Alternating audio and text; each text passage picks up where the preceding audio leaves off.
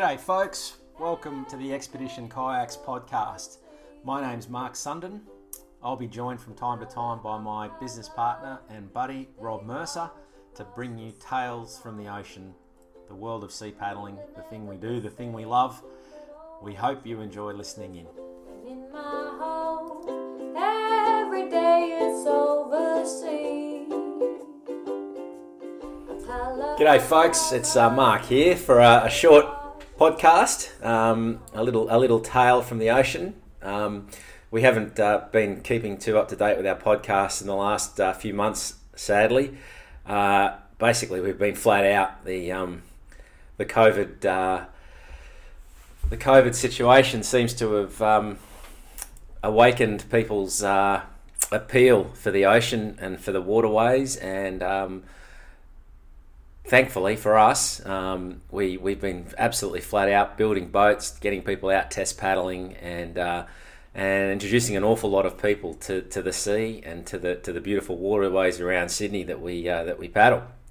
Um, to those of you who are locked up, I know our mates down in Victoria at the moment can't go for a paddle, and to those who have been, we uh, we wish you well. Um, and uh, we've got a few of these podcasts in the pipeline, so keep your ears open. Hopefully, we'll have something for you shortly. What I wanted to talk about today, or the tale I wanted to tell, was a a, uh, a little lesson I learned yesterday out uh, out out on the ocean off uh, off Cronulla Beach. I've been um, escort paddling alongside a very brave uh, woman, Rebecca Mason, who's training for a massive ocean swim um, as a well, a personal goal for herself, but also to raise awareness for a, um, a foundation that, that basically saved her life um, in, a, in, a, in an incredible uh, operation 18 months ago. So, this is one brave lady. Um, we've been working our way up from two kilometre laps of the, the local bay. We've been out to sea now a couple of times, and she's up to sort of six and a half Ks. It's, it's quite a thing to sit alongside someone like that while they uh, plough their way through wintry water um, on these big ocean swims. It's a pretty confronting thing to do. I've done it a few times, and I'm glad I sit on top of something out there rather than be in it. But uh, but there you go. So yesterday we had a a, uh, a fantastic forecast, and I've got to say Sydney is a place that has an incredibly accurate ocean forecast history. You know, we we have a, a, lot of people who follow us will know we, we do a lot of downwind paddles where we, we check what the weather's doing. We plonk a car at one end and a car at the other end, um, and we tend to hit the water as the wind's changed or as it's built. We know when it's going to happen. Um, there's a whole set of weather models we look at, um, and almost all of them agree um, with two to three hours to go to, to, to pulling the trigger on on a, on a weather change or the, the, the wind strength building. So it's something I've come to trust implicitly. I know when we were paddling in Bass Strait and we would see a forecast of 15 to 20 knots, we soon learned that that can actually mean 25 to 30 for a little while at some point during the day. Not on the forecast, not something that's been predicted, completely localized, and uh, if you're not careful, it'll get you. We had four hours in a gale out there on one crossing, which was predicted to be a 20 knot tailwind, ended up being a 40 knot crosswind. Uh, so it's good fun, but uh, you know you wouldn't do that by choice. However, around Sydney, you can you can pretty well bank on what the Weather Bureau tell you as being right with regards to marine wind. So yesterday we had a almost windless day, a light northerly, hot, 30 degrees the plan was to, to swim out of uh, Gunnamatta Bay around Bass and Flinders Point and the cliffs along the beaches to Shark Island and back. Swim about six and a half k's. Should take about two and a bit hours.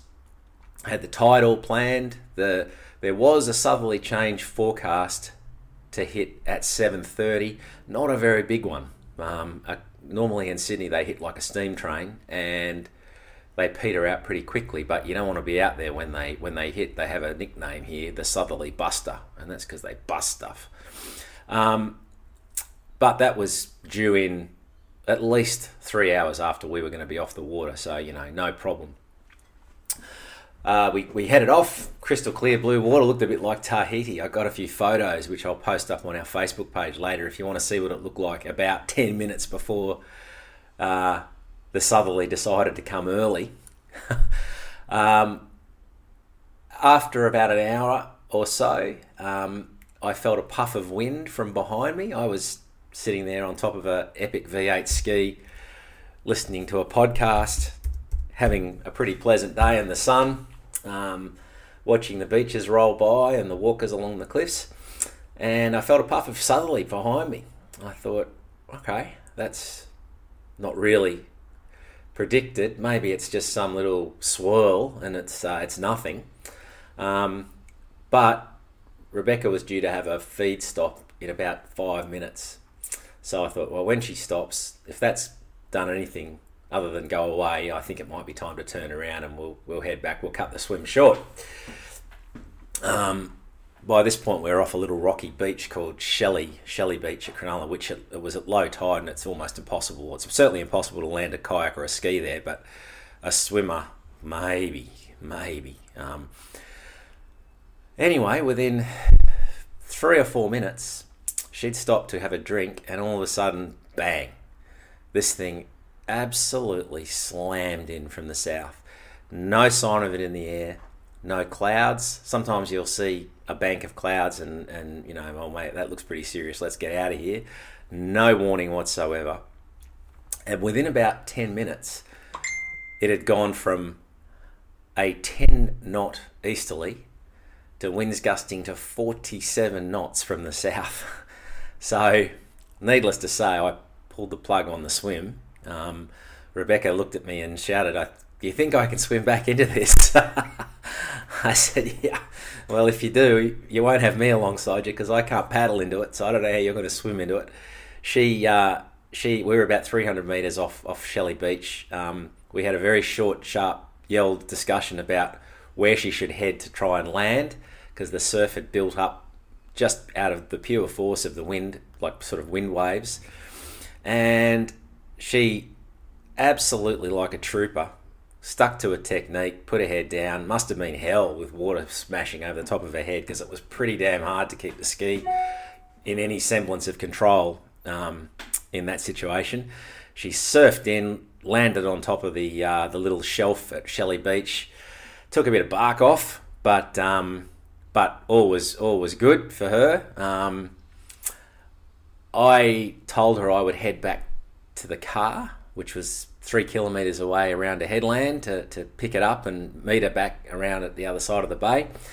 Um, and I turned to paddle, essentially in the lee of a tiny little headland.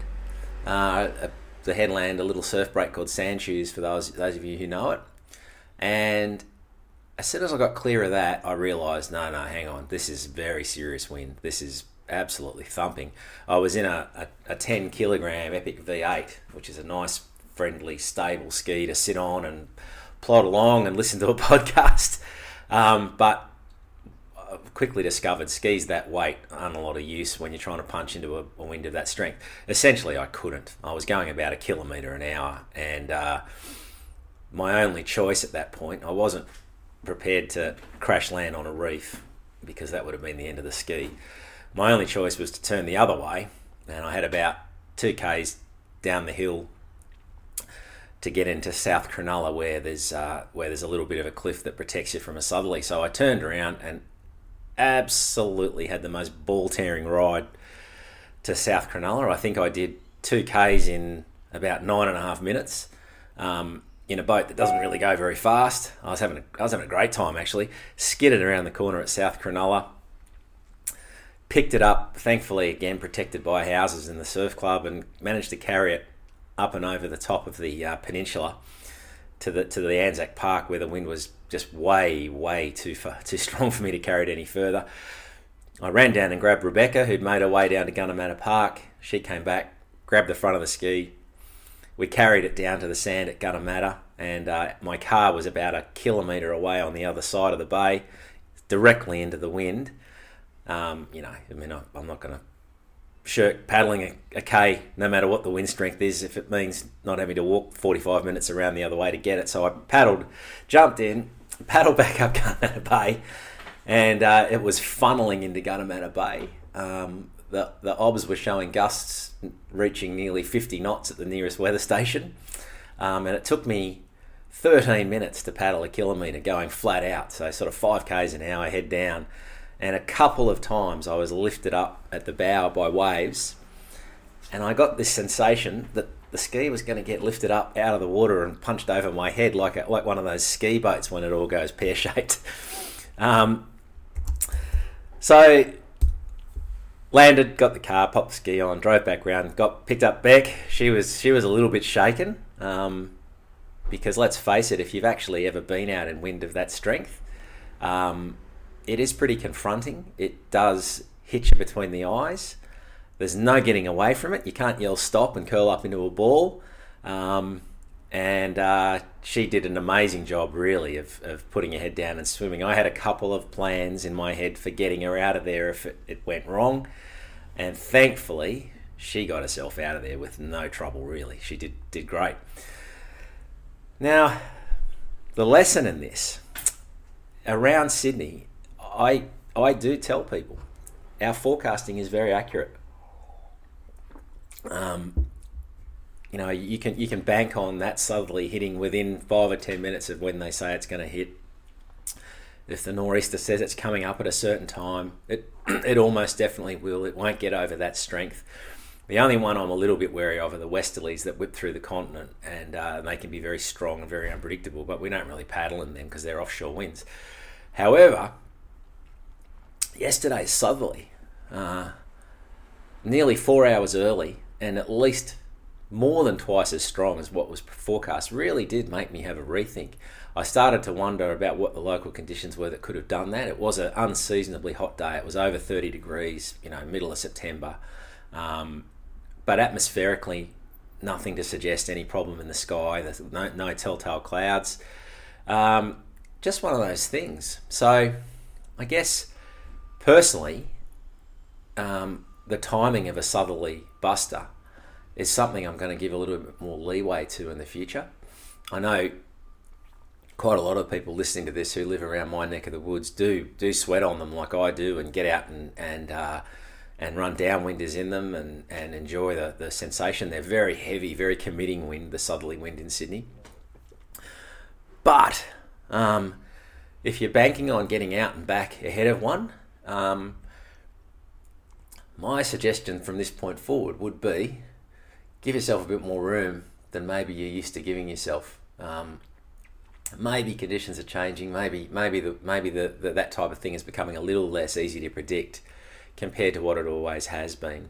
Um, you can find information on Sydney's weather on a great little site called called Seabreeze. We also use a, a, a also very accurate site called windy.com, which yesterday both of them were in agreement. The time we were on the water was completely and utterly windless and fine. Um, they both got it completely wrong. Just to give you an idea of how fast it changed, yesterday at 3:19 there was a 10 knot east southeasterly. At 3:30 there was a 24 knot southerly gusting to 37 knots and 16 minutes later that had come up to 39 knots, gusting to 47. A solid 39 knots, gusting to 47. So that's a near gale with gale force gusts. So you know, really pretty serious stuff. The, the wind built through the day. 7:30 was when it was supposed to hit. Um, by 20 to 6, it was a solid 40, gusting to 50. Uh, so you know, impossible to paddle in those conditions around, certainly around Sydney.